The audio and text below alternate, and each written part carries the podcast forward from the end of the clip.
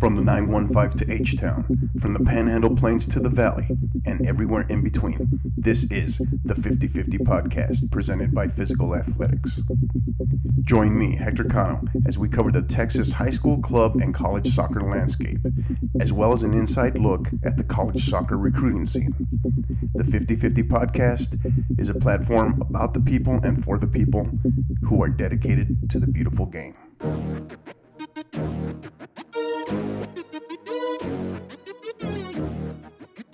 Here we go. It's another special edition of the 50/50 Podcast presented by Physical Athletics.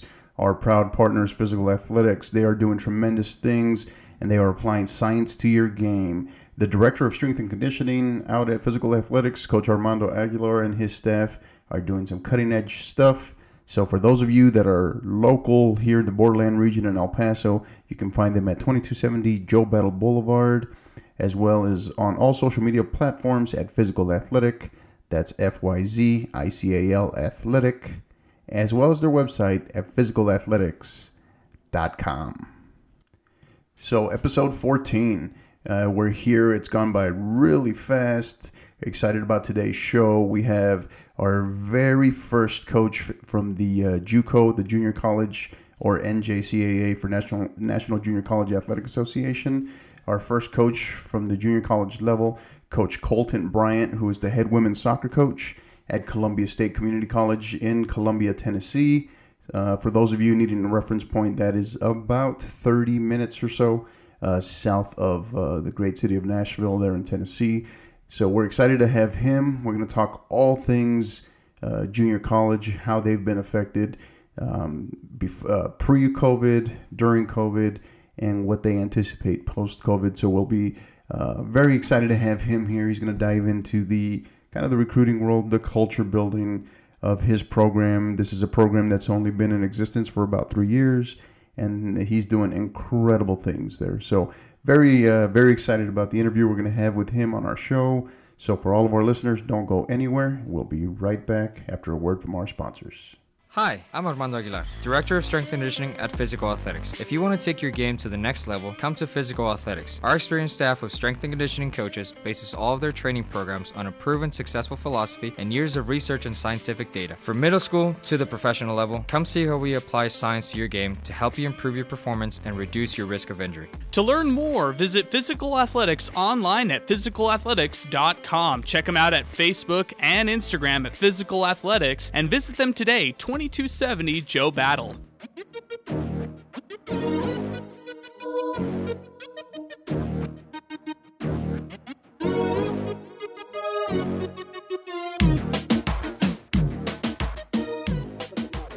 And welcome back to the 50/50 Podcast presented by Physical Athletics, our proud partners, Physical Athletics. You can find them on all social media platforms at Physical Athletic. That's FYZICAL Athletic, as well as on their website at physicalathletics.com. My next guest, he marks something that is way overdue. He marks our first junior college NJCAA coach on the show, on the podcast. Very excited to have him. He's doing tremendous things out in the great state of Tennessee. Big fan of his. He is the head coach of the Columbia State Community College program out in Columbia, Tennessee. Coach Colton Bryant. Coach, how are you? Great. Yourself? I'm doing great. Thank you for being with us today.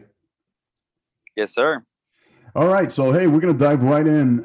So, Coach, we're glad to have you on here. You mark our first, as I stated, our first junior college coach, so which is obviously become a very, very heightened or highlighted level of play this past year in light of many of the things that we've encountered with COVID. So we try not to really make it much about COVID, but obviously you also can't ignore it. So talk to us a little bit in the 12 months, we're a year into the pandemic now. Describe your experience in leading your program during COVID and what you've learned. In terms of keeping it going during the COVID bit, it was just more of, one was trying to figure out what to figure out, because we none of us had ever really, had to deal with something like this before. And so it became a big question mark on what do we do? What is our administration going to allow us to do? Does it hamper recruiting? What will this do? Will we have any bans on specific countries coming in to play? There's loads of different like recruiting things on that end. But when the pandemic first hit, my biggest concern was how to get our players. Because, you know, one of the big things as a JUCO coach is not only are you trying to always bring in the team to build your team, make it better, but, you know, your next step is then to move them on and get them out. And so we immediately started looking into different options, and it just, you know, push came to shove and VO came to light. And so the first thing we did was actually acquire a VO, to where I knew during the season, no matter what happened, we would have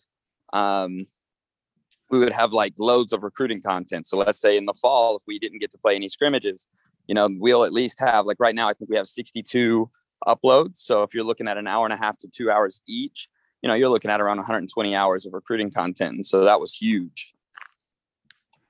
That's great stuff. And so you mean to tell me that you didn't have any previous pandemic management experience? I'm a little disappointed, Coach, to be honest. No, none at all. Not a clue. Yeah, no, I think that obviously that marks all of us. So no, that's well said. So Coach, since you mentioned it, talk to us a little bit. You had a little plug in there for VO. Tell us a little bit about what VO is and what your experience has been with it. Yeah, so what VO is it's a camera that it's a 180 degree camera, and it has two eyes. And basically two cameras within it that look like eyes. And one of the eyes will basically watch, you know, half of the field.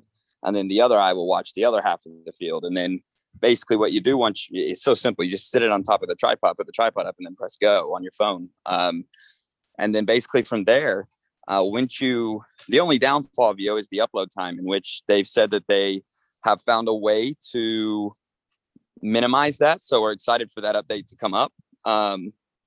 But basically once it uploads, what it does is it takes the images of the two eyes and puts it together. And so it almost looks like there's a drone flying around the field, but there's not. And then what that has changed for us is multiple things. Like now, you know, used to you're trying to figure out how to find a person to be at every game to film. Now I don't have that worry at all, but now I can film every practice. And with VO, you have unlimited upload space. So it's not like you're limited to how much you can have. And so that's helped us a lot, because, you know, we're not a school that has those big, you know, massive indoor facilities and all this. So, you know, when rain happens and you're not able to get maybe into a facility to train, instead of canceling, you can always now set up a Zoom and pull up VO footage. You can go over a training session or over a game or, you know, whatever it might be. And I think that sort of changes the whole element of just information you can provide to players, not to mention, you know, iPhones are great. You can screen record. And so little scenarios that maybe you don't want to point out to the group because it might be a good individual thing. Well, then you can screen record it and then send it to a player and talk to them about it on a side note. That's great stuff. Yeah, kind of definitely wanted to mention it once you said. I wanted to follow up on that because I know still a lot of people that are relatively unaware of VO or maybe have seen it, but just didn't know what it was. So thank you for mentioning that, Coach. Okay, so moving on. 3 years, you're going into 3 years in your time at Columbia State. How's it going, and what's kind of surprised you so far? Yeah, it's going really, really well. When we first started it in 2018, we had 3 months prior to the first day of preseason when we were approved. So I was looking around and like, I didn't have an office. I didn't have a player, and I didn't have a schedule. And we had our first training in 3 months. So that was going to be, you know, always a challenge. And what we did was we held tryouts and we prayed. And to be honest, we got very, very fortunate in the fact that there were some very good players that ended up popping up. And so that's actually one of the things when I had first started as in collegiate coaching, I got to thinking, I was like, I'm not going to hold tryouts. I want to go hand my players, blah, blah, blah, blah, blah. And then what all that year taught me was that obviously things unexpected can happen and that you're not perfect. And so if you hold tryouts, you know, you may not get a player from them. But at the same time, you might find players that you didn't find, if that makes sense. So one thing I learned was to make sure you exercise all possibilities. So instead of an IB camp, for example, we will hold like an open tryout week or whatever, and then, you know, go from there on the recruiting sense. And then that was year one. We were expected not to win a game. It was definitely eye-opening in terms of trying to figure out how we were going to play. And then honestly, first game came around, we were all excited and we went and got a 5-0 win. And that was amazing. And then our next game was a 2-0 win. And then we end up going 4-4 on the season, which obviously is not even, that's not even a real college season, but we couldn't get on anyone's schedule because we were so late. So right. You fast forward to the second year and we brought in 15 new players, a few Division I transfers, a few national team players. And then we won the conference, and that was an amazing run. And then we just fell just short of the national tournament. And so now, you know, this year we were really excited. It's the first year everybody was, everybody from the class was recruited. It wasn't like had no idea what was going to happen in that class. And then the pandemic hit. So we're still getting along, but I think where we're at right now is a good place. We've got a really good 21 class coming in. We've got a really good team here currently. And we're just ready for them to let us go play people. Great stuff. You know, so one of the things that I love about junior college coaches is you have to be such an exceptional recruiter, because it's like every 2 years you're having to reload, right? It's not like when you sign someone, you have them for 4 years, right? So between that and because of how young the program is, did you feel like you kind of had a little bit of a, I guess, not an advantage, but maybe you were more well ready to recruit during COVID at your level, at the NJCAA level? Yes and no. I think that it just helps that I'm a serial networker as well. And all that happened is when the pandemic hit, well, obviously, so it's funny you said, like, you know, it's a 2-year restock. It's really not. It's every year. You have to bring in at least 15. We lose half of our team. And so then it's a matter of trying to identify, you know, we have our ideal style of play, and you got to identify players that fit within that. And then, you know, once you're identifying those players, and it depends on the player as well. Like, personalities are different, perceptions are different. And so then it comes down to, are some of the players we've identified also being recruited? And if they are, do those schools now still have offers to them? Because, you know, what the COVID did was allowed schools to have seniors stay. And the fact that happened, all that created was, okay, well, then that put a lot of the 21's futures up in air.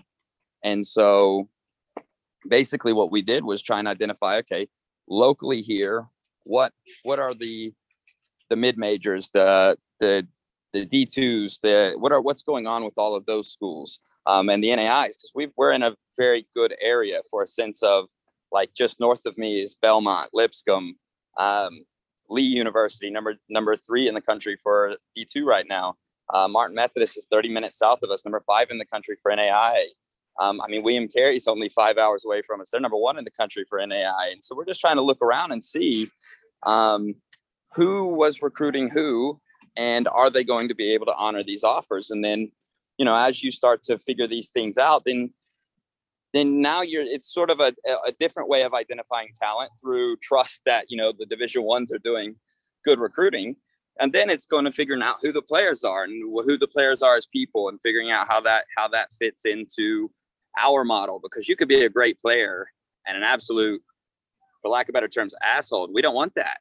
You know, and we want to make sure that you're going to fit with our team, that everyone's going to get along, and that, you know, the reality of it is we're going to spend a lot of time together, and we need to make sure that you can deal with me and I can deal with you. And so if you can't do that, then it doesn't really matter what your ability is, because then, you know, happiness and quality of life comes to play. And I think that that's all in all some of the most important things. So in terms of recruiting, all we did was look at a pool that normally is, when you try and put the talent, there's a certain level of pool. And then once you start sussing through personalities, then your pool gets a bit smaller. But then all of a sudden, you know, kids that are committed, I'm not one that normally, I won't speak to committed players much. If they tell me that we're committed, I leave them be, because I don't want coaches doing that to me.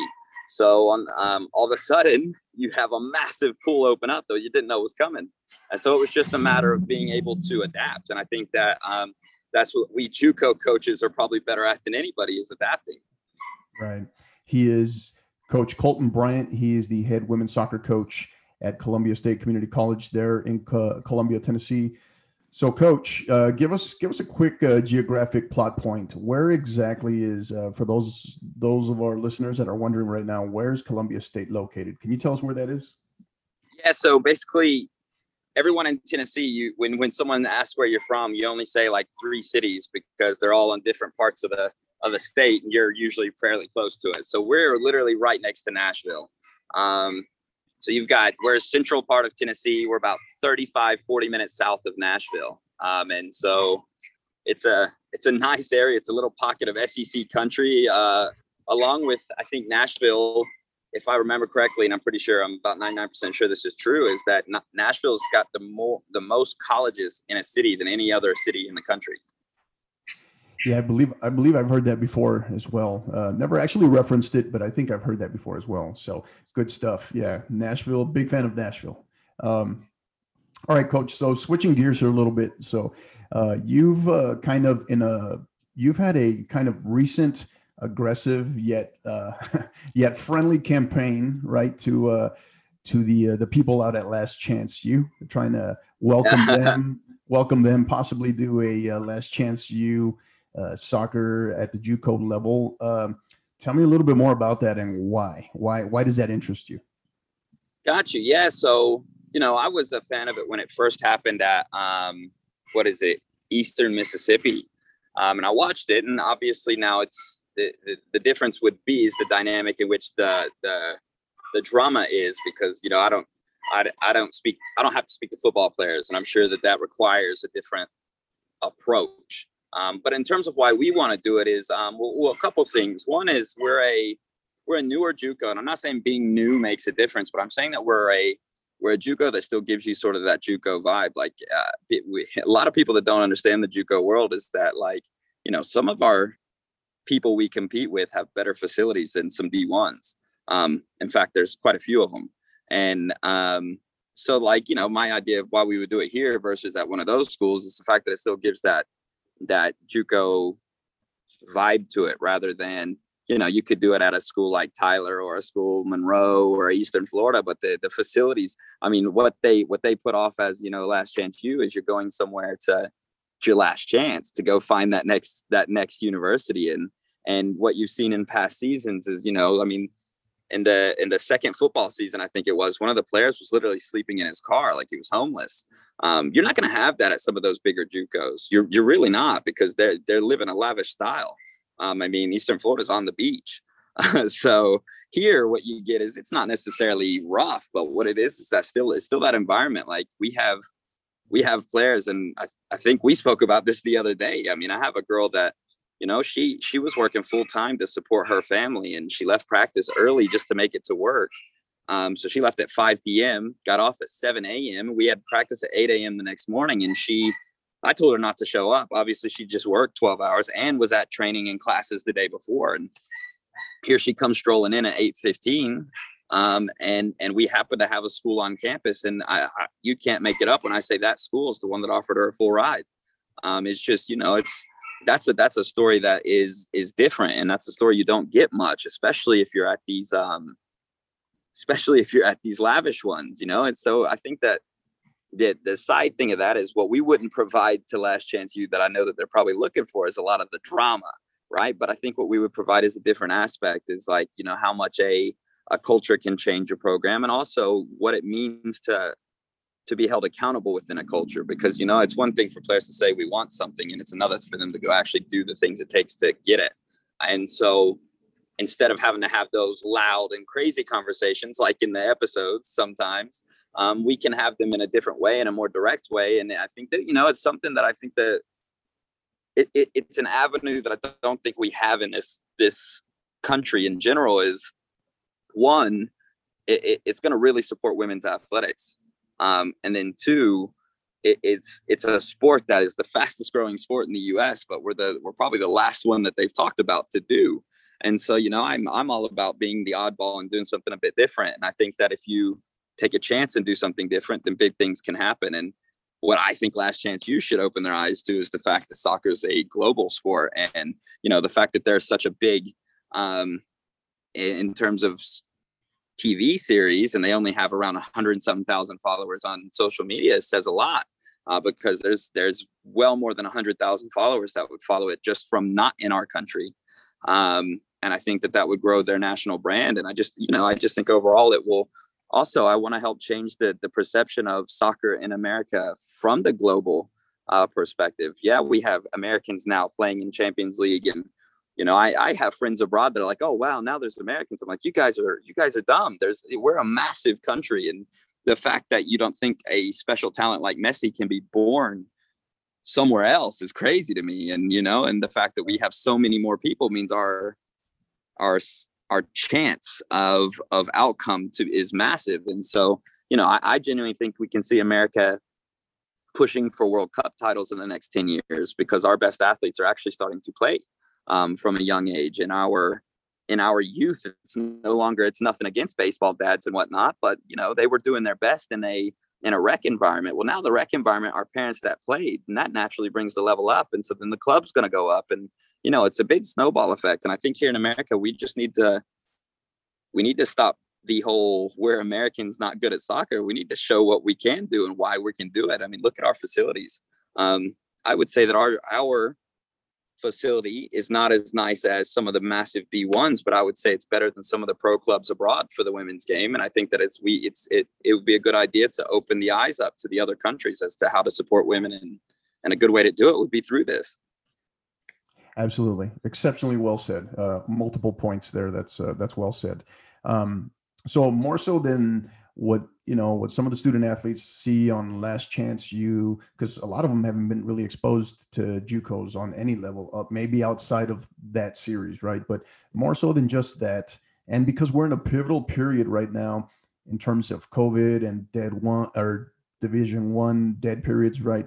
Why should more athletes legitimately consider what we know as the National Junior College Athletic Association, or JUCOs? Yeah, so, you know, then it's going to come down to setting yourself up for a better quality of life in the future, whether that is to be a pro or a pro in life, right? So then there's the athletics, and then there's a pro in, you know, if you're studying to be a physical therapist, well, then go do it. The misconception is that JUCO academics are not good, and that's so wrong. Like, and you can see it just in, it's like in Comedy Central things. You'll be like, oh yeah, they went to the local junior college. Like, that's a bad thing. And I think that that's put a stigma onto the label that shouldn't exist, because here's the reality of it. We're one of the best nursing schools in the country. We have 100% NCLEX pass rate. Not many schools have that in this whole country. And we're a JUCO. And so then when parents ask me, you know, we're worried about academics and blah, blah, blah, blah, blah. It's a load of crap, because all of our teachers are, they're adjuncts from the universities in Nashville. They all work at the universities in Nashville. And then when you go to, anyone that knows about the U.S. system, they know that when you go to college, your first 2 years is a big core curriculum. And then depending on which major you are then in, you have, you know, electives and whatnots that you can take towards that major, but you really don't start your core major work until the next 2 years. Sometimes you can pick a school for a major and you won't even be accepted into that program until 2 years later. So then my thing is why take the exact same class for, you know, $1,000 per credit hour more? And you might even, depending on if you're in Nashville or not, you might even have the same teacher for the class. And so that blows my mind. I think from a financial standpoint, specifically with a pandemic hitting, I think finances are quite important. And I think that we need to stop accepting debt as a reality and labels as a, I don't know, a big-eyed figure, because it's nice to graduate from, you know, a school with, you know, a specific name. But if you're, you know, 120 grand in debt, you know why? I'm not saying you won't go in debt for those next 2 years. I'm saying we can probably minimize that for you, because there's transfer scholarships and whatnot. And I also think that, you know, in 2 years of life, you become a lot more mature and you can making maybe better decisions. But from an athletic standpoint, just ask a player, like, from your freshman year of high school to your junior year of high school, did you get better? nine times out of 10, they're going to say, hell yeah, it got better. I learned more. I got bigger. I got faster. I got stronger. I started to understand that the weight room, I started to understand blah, blah, blah, blah, blah. Well, that's the, I mean, unless you think that you're at the top of your potential, the growth doesn't change. It's just the bell curve of learning does. And what it means is when you jump into the collegiate level is you're going to learn a lot faster. So then the question would be is, if you had a chance to project yourself from your freshman year of college to your junior year of college, would you be better? And most of them are going to say, yeah, because I'll be way more focused and blah, blah, blah, blah, blah. And I'm like, okay, so how about player A now that is X good getting recruited by X, Y, and Z? Come here for 2 years, and I bet you player A is going to be a whole new player, and they're going to be recruited by even, I mean, the same schools are going to be there if they're four-year universities. So if they were recruiting you 2 years before, then we'll see how much they really liked you. But what you might find is the fact that you're what you thought you were being exposed to is a lot smaller than I guess athletes view things as like mini ponds. So when you get plugged into somewhere like here, specifically here, because we're very good about getting our athletes exposed and making sure that, you know, there's enough content on each of them that want to move on, that they're going to be seen by people all over the country. And they might find that their little pond is not even near as big as the ocean. And that, you know, it's just think it's a matter of betting on yourself. And if you're someone that has a big dream and you want to accomplish it and you want to minimize your debt, I think that this is a route that this route is more controlling because you can control what you want, and you'll be more hands-on in your own process because we'll be teaching you about the process through the 2 years. And then kids are probably eye rolling saying, well, we're learning about that now. And they don't know half of it. And, you know, that's the fun part is educating them on that and seeing them sort of grow. Because I mean, look at the average college student, they change their major 4 to 5 times. Well, we can get that done for you without you can go through that exact same process and not pay as much money for it. And then end up with the same degree later on at the same school you were going to go to. And, you know, maybe a much bigger scholarship, both academically and athletically. Right. So, you know, one of the things I particularly like, and I appreciate kind of part of when you and I started first communicating, networking, I should say, and then collaborating a bit was that I noticed as a JUCO coach, you're really, you're an exceptional grinder. I lost you. So what I noticed, coach, is that you're as a recruiter, you're a grinder, and you're very much a leave no stone unturned in terms of not just locally or there in Tennessee, but also nationally and internationally. But for our listeners, you know, talk a little bit about what are your thoughts on the talent here in Texas and maybe even here in the borderland region in my area in El Paso. What are your thoughts on that? Yes. So I've always known that there was talent in Texas. Like Texas is a hotbed. And what I mean by that is the clubs do a good job of recruiting, but at the same time, there's a lot of kids in Texas that just watch the game more. Like it's not like that people are born in one state and are naturally better soccer players. But I think that, you know, it goes back to Tom's thing of soccer starts at home. And I think what you find in Texas is soccer is a big, actually all sports in Texas are a big sport because Texas take athletics very seriously. And that's one thing Texas is awesome about. But I think what I find very fascinating is the styles of play that can come out of Texas. I think that you might find some more flair and some more, I don't know, a more exciting style from a specific individual. And I think in Texas, what you find is there's a lot more players that are willing to take players on one-on-one than other places. Now, someone from another state's thinking, oh, yeah, right, I've got so-and-so on my team. And I'm not talking about a club or a team. I'm talking about as a whole. And I think what you find is there's a lot of kids in Texas that just, I don't know how to explain it other than they express themselves differently. And I don't even think it's difference in coaching. I think it's just comes down to the soccer they grow up around. And then there's a lot of, you know, Central and South American population that watch the Liga MX a lot. And that's a different, I don't care what anyone says. I'm not saying it's better or worse than the MLS, but it's a different style of play entirely. And if you watch the women's Liga MX, I mean, everyone would be like, oh, the NWSL is better. Well, yeah, it's better. but there's some very exciting things that happen in Liga MX and especially on the women's side. And I think it's really, it's just fascinating. And I'm very big on flair. I love flair. And so I want players to, you know, people will say players with flair might give away the ball too much. Yeah, but they keep every defender guessing on what they're going to do. And if we can collectively know what we're going to do while making sure that we have players that make the other team wonder what we're going to do, I think that that's pretty dangerous. So in Texas, and specifically what I'm learning in El Paso is there's a pocket of space that maybe eyes aren't on. And I'm, you know, as you said, I like to flip over stones. And so just because other eyes aren't there, I want to make sure that my eyes are, and I want to make sure that I want to speak to as many players that would be realistic for us as possible, because, you know, I think at the end of the day, we all want to build our team the best we can. And if we can, I don't care where you're from. If you're a baller, you're a baller. And I just think specifically that if we're able to find the kids in little pockets like El Paso, others aren't, then I'm going to happily capitalize on that. Well said. Absolutely. If you're a baller, you're a baller. You heard it here first. All right. So, so as we start to transition here, Coach, tell us kind of in a few sentences, in your own words, obviously, what can we expect from Columbia State going forward this fall in particular and beyond?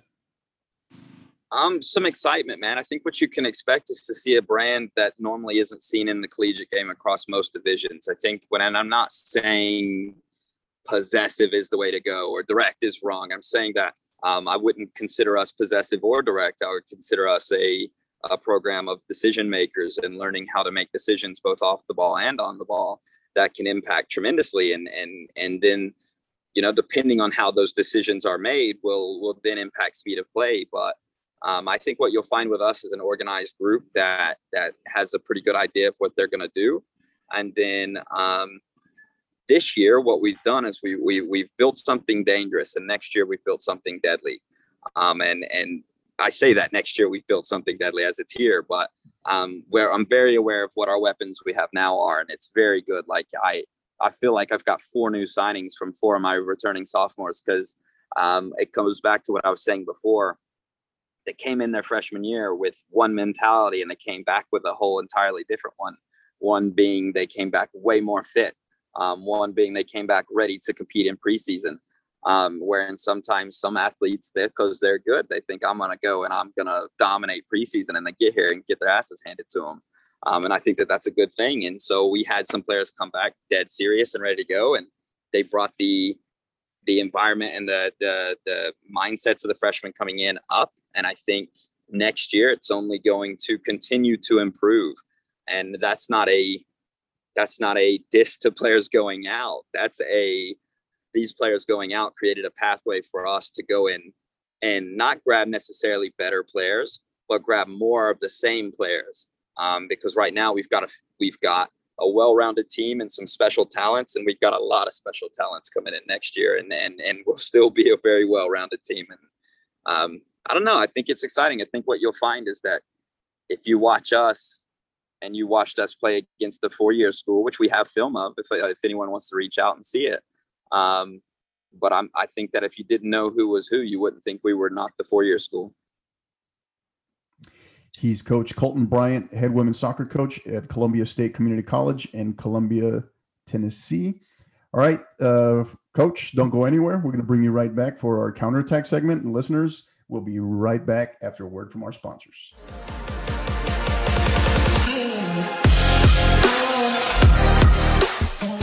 Sun City Prep Academy is currently accepting registration for its postgraduate and elite youth academy teams for the upcoming training season. For more information, visit our website, www.suncityprep.com. Unlock your potential. Compete at the highest level. Find your future at Sun City Prep Academy.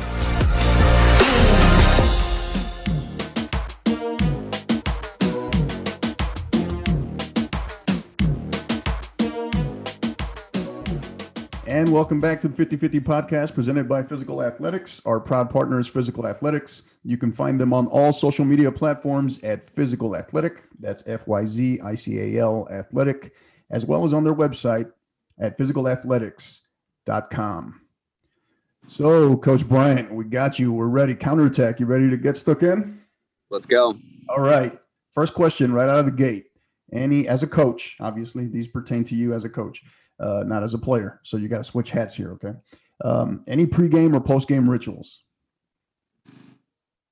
Yeah, I talk to myself a lot, oddly enough. And it's more of my thing is I want to reflect on personalities and how personalities have progressed. And what I mean by that is you might have a girl that came in really confident, and like I said in the last segment, they come in confident and then they get a rude awakening, and then you know that could shift confidence. So I want to see where everybody's confidence level is and figure out which players I need to speak to. You may send that text to and make them smile, and I think that's where my mind is at. And aside that, it's just, believe it or not, it's not even worrying about watching more film on the opposition. It's more of just wanting to make sure mindsets are right and figuring out what I'm going to say pregame, because we do a tactical talk, and then we do the tactical talk is like literally 2 hours before the game. So I don't have to say anything about that before the game, but right before we go on, I just want to say something to, bring out their why a bit more. And so I need to identify with my why. So I'd say my biggest pregame ritual is really bringing myself back to my why and trying to figure out, how to bring their why out of them through passion of the game. Nice. You scared me there for a second. I thought you were going to say you talk to yourself because nobody else will listen to you. So you scared me there for a second there. All right. Oh, no. Okay. So other sport, if not soccer, obviously, other sport you would have coached in another life. Now that I've gotten in big with soccer coaching, I would say basketball, because of the fact that most kids are growing up in environments in elementary school that their gym classes make hand-eye coordination way better than foot-eye coordination. I think that the patterns we do within soccer and the way we can talk about exploiting space because of soccer, I really think it would be very simple to be a basketball coach as long as you found the players that could already shoot and defend. Because the ball movement and everything would be really, really simple, because there's not much outside of one person falling out. Right. Okay. Awesome. Other profession you would have done if not a coach? Man, I have no clue. I would have had to end up I have no clue. If I was thinking, looking back now, I would try and go and be like a, I guess, culture coordinator for corporate companies, is trying to most people get promotions because they're good at their job, but they're not necessarily trained on being a man manager or woman manager. And so I think that's what I would like to do if I wasn't a coach. Now, if I wasn't a coach, would I have that perspective? No clue. Right. No clue. Yeah, no, that's a good answer though. That's a different one, but I like it. I like it. All right. So now, favorite Netflix series or other show on another platform you've been able to really binge watch during the pandemic? Dude, I've watched all of them. I really, really, really like the All-American series. But lately, like I said, we acquired a VO, so I watched less Netflix, and I've probably watched our trainings back at least 2 to 3 times per training each. Okay, VO is definitely a first when I ask about Netflix series or favorite watching series. All right, I like it. Okay, now, so in sticking with that kind of theme, soccer-specific series, 3 of them, assuming you've seen all 3, which has been your favorite? The All or Nothing Tottenham, the Sunderland Till I Die Season 2, and Ted Lasso. Which one? So I haven't seen Ted Lasso, and I'm really pissed about that. I need to get Apple TV. But in the other 2, I would say I like them both equally, but I'm going to put Tottenham first because I think I really like the aspect of how Mourinho is willing to speak to players. I really like the aspect that he treats them like professionals that they are. And I'm able to show our players that. And I speak to you much differently. You better be happy about it. I really like the Sunderland series because of how I think hardship is valuable. And it doesn't end in a massive smile. It ends, they say others, but the way it ends, it's very real. Like that, even at the pro game, it's not all smiles. Yeah, people say pros make loads of money; they should be happy no matter what. But pros are pros because they're addicted to their lifestyle and they're addicted to their game. And when their game is a loss, that's tough. And I think that Sunderland series really highlights that. Yeah. Yeah, absolutely. Absolutely. So this next one ruffles a lot of feathers. So you tell favorite and least favorite soccer team. Oh, I got Liverpool and Man United or Everton. And I would have to say Everton, because as a Liverpool supporter, screw Everton. But the only reason I'm not old, right? So I don't have like the deep hatred for United because of the past. I have a deep hatred for United because of the people that are United fans that did partake in the past, and the fact that, you know, the present is reality and Liverpool is awesome. All right. Big kudos to you. As obviously, as I'm sure you might know, I'm also a gigantic Liverpool fan. One of my biggest mentors played for them. So yeah, absolutely. Kudos to you. All right. Now, non-soccer. All right. Any other sport. All right. Favorite and least favorite teams, non-soccer. Oklahoma City Thunder. I'm from Oklahoma. And then least favorite, Miami Heat, because that dang three that he hit late in the game in the playoffs that then moved it to, I think it was even in the series, and then they went on to beat us. Miami Heat. All right. That's a first. All right. Both of them, Thunder and the Heat. That's a first. All right. All right. Next one. So any secret talent, any hidden talent that not very many people may know about you? I don't know if I have any. I don't know what would be a talent no one knew. Huh? I don't know. Honestly, I have no clue. You've got me. I don't know what to say. And there's not many times I don't know what to say. All right. So yeah, no, I've got nothing. I think it's more of all I can really do is I think I'm good at reading people, but my girls will tell me otherwise at times. But most of us coaches that we all think that. So yeah. I would say that's my thing is other than that, nothing too special. I keep telling my parents all the time, like, I'm lucky I was born when I was, because back in the day when you couldn't make money to be a soccer coach and make a living with it, then, you know, I don't know what I would do. Yeah. You're not the first coach to say that. So they're so dedicated to the craft, right, that they can't even think, let alone identify of something else. So no shame there. All right. So funniest that you can share, funniest moment with a recruit or with the recruit and their parents while you're on the recruiting trail. Oh, I've got a good one, but I'm not sure it'd be good to share. Okay. Funniest, my man. You run into this. So when you're recruiting, you run into a lot of funny things and different personalities and whatnot. And like whether it's reading an email that says, "What's up, coach?" with a WUZZ. And, you know, I actually respond to those, believe it or not. I think they're fascinating. I think it has a bit of a personality within it. But no, I would say, I won't even mention the name of the player, but I think the funny one will be good is that I was introduced to them with an entirely different name. So like they had a whole different name than who they actually were. And as we got through the process, I was able to sort that out. And it was very, very interesting. She's from an interesting area in Orlando. And she just this would have been like a month ago. It wasn't necessarily while recruiting. We had already committed her, and she texts me and she's like, "Yo, coach, I have this massive bruise on my leg."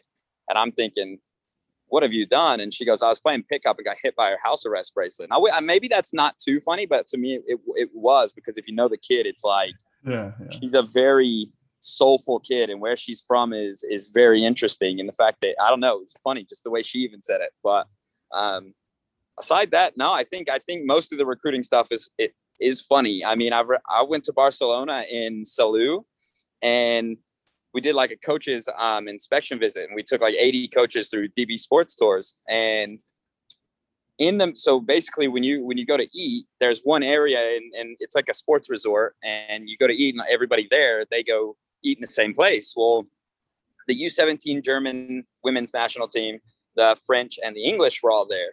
Well, believe it or not, in the middle of, we had no clue about this in Barcelona.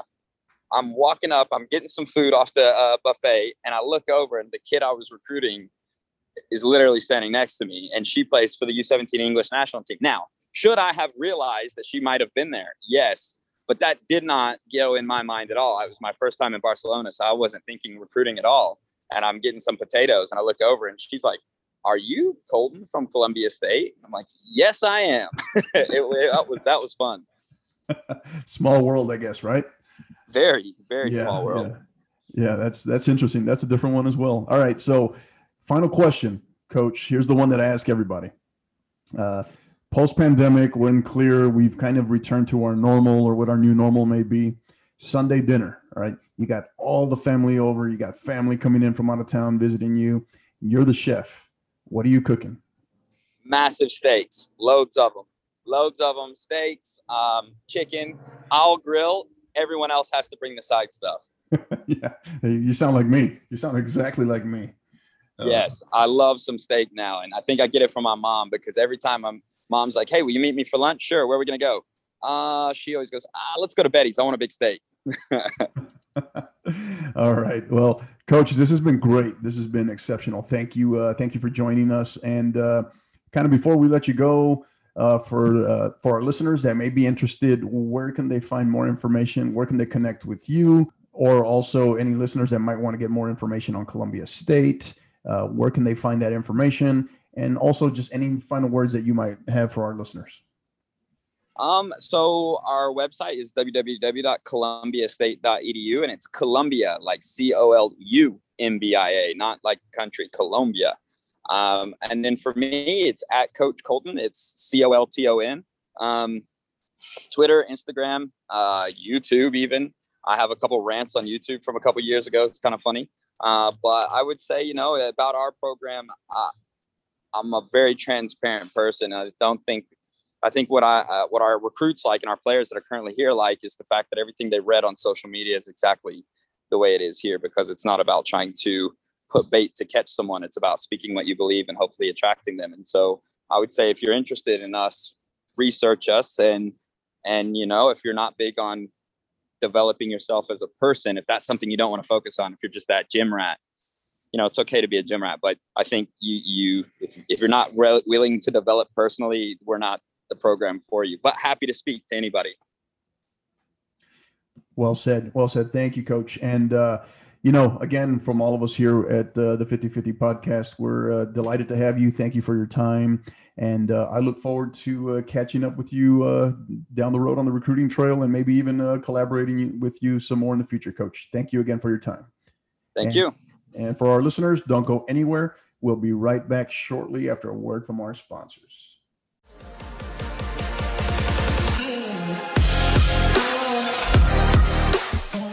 Sun City Prep Academy is currently accepting registration for its postgraduate and elite youth academy teams for the upcoming training season. For more information, visit our website, www.suncityprep.com. Unlock your potential. Compete at the highest level. Find your future at Sun City Prep Academy. Welcome back to the 50/50 podcast, presented by Physical Athletics, our proud partners, Physical Athletics. You can find them on all social media platforms at Physical Athletic, that's F-Y-Z-I-C-A-L Athletic, as well as their website at physicalathletics.com. So a really, really good interview that we just came off of there with Coach Eric Stolansky, and Victoria Castañon, their standout midfielder for the San Antonio Lee Vols out of District 28 6A there in San Antonio. We got a lot of inside look as to kind of a behind-the-scenes look of what they're going through, what they have been going through over probably the last 2 weeks in light of all the reschedules, the cancellations, and then the reschedules, the fallout from the winter soccer storm that affected the overwhelming majority of the state. So they've definitely had to cram a lot of games in a very short amount of time. And they're not the only ones, obviously, but giving us a little bit more of an inside look of how he's had to adjust as a coach and his coaching staff, the team, how they've had to adjust, and of course, also having to overcome some injuries. So really good information there. And then also a really good kind of behind-the-scenes look from one of the standout midfielders, one of the best midfielders in District 28 6A, and also in the greater San Antonio area, in Victoria Castañon, who is a class of 2021 uncommitted recruit. So college coaches, again, make sure you look her up. DMs are open if you also want to reach out and make contact. So please, please by all means, look her up, because she is a as you could say, a diamond in the rough, an uncommitted 2021. So thank you to both of them. Very, very glad to have them. Very lucky to have them, and we wish them and their team, the San Antonio Lee Vols, the best of luck the rest of the way this season. We wanted to go ahead and follow up and look at the TAPS state finals, which took place this past Friday, March 5th. And so they crammed essentially what was the playoffs from the by-district / area round all the way to the state finals in the span of about 10 days, so which is pretty amazing.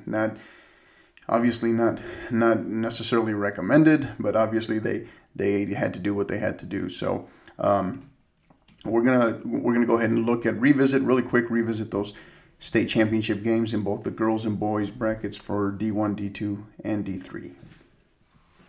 So first, looking at the girls in D1, you had Dallas Ursuline Academy, the longtime TAPS power that has had the stranglehold for all but about 1 year over the course of the last, I'd say, I think 25 years in Division I there in TAPS, Dallas Ursuline Academy. They defeated the Houston Saint Agnes Academy 5-0 in the Division I state final. In the D2 state final, you had Grapevine Faith Christian defeating Austin Saint Michael's 7-1. And then in the D3 state final, you had Dallas The Covenant defeating Schertz John Paul II 3-1 in that one. So congrats to Dallas Ursuline Academy, Grapevine Faith Christian, and Dallas The Covenant, your D1, D2, and D3 girls state champions. On the boys' side, the D1 final, you had Beaumont Kelly and Plano John Paul II in the D1 state final, and that was going to Beaumont Kelly 2-1 in the D1 state final. In D2, you had San Antonio TMI Episcopal making it a three-peat as they defeated Frisco Legacy Christian 5-0 in the Division II state final. And that's, I believe, four titles in 5 years, I believe, for San Antonio TMI, if I'm not mistaken. And then in the Division III final, you had essentially a rematch of what was the girls' D3 final, which is pretty rare to see, pretty cool to watch. Dallas The Covenant and Schertz John Paul II, both teams which also faced off on the girls' side. Dallas The Covenant defeated Schertz John Paul II 1-0 in the D3 final. So congratulations to Beaumont Kelly, San Antonio TMI, Episcopal, and Dallas The Covenant, who are your D1, D2, and D3 boys state champions. So congratulations to all six state champions, as that concludes the TAPS winter soccer season. So with that, as we progress into this week, that now leaves UIL as the sole governing body, the sole organization for public or private soccer in the state of Texas that is still competing. As a reminder, you can find us on one of the questions that I get is, hey, where can we find the podcast? Because we are a member of the A Day in the Life TV network, you can find us. Quickest way to find us is on all, on all major podcast platforms. You can find us at, you enter A Day in the Life /unplugged. Again, that's A Day in the Life /unplugged. And you search that, and then just look for the 50/50 podcast. You can find all episodes of the 50/50 podcast there. Again, thank you to all our followers, all our listeners who continue to use on social media, on both on Twitter and on Instagram, who continue to use the hashtag of TXHSSOC, again, TXHSSOC for Texas High School Soccer. That is our unifying hashtag that we're using across the state to help bring pride, instill pride in our game at the high school level here in the state of Texas. So again, don't forget to tag us and use that hashtag. Don't forget to tag us on all your pregame promos, postgame promos. I know we'll see a significant increase in senior nights happening over the course of the next 2 weeks as districts wrap up district play over the course of this week and next week. So again, don't forget to tag us on all your posts, all your promos, score updates as well. Keep those scores coming. We appreciate that. Thank you to all our listeners. We continue to grow. Again, pretty awesome for a podcast that's been around for such a short amount of time that not only do we have listeners across the state or across the country, but we're being listened to in 9 countries with our downloads increasing and our listeners increasing every week. So thank you. Please spread the word. And until the next time, keep downloading and keep listening. You've been listening to the 50/50 Podcast, presented by Physical Athletics. Help us continue to grow by liking, rating, and subscribing on all major podcast platforms. And don't forget to follow us on Twitter at 50_50pod and at Coach H. Cano, as well as on Instagram at 50_50podcast. Until the next time, keep downloading and keep listening.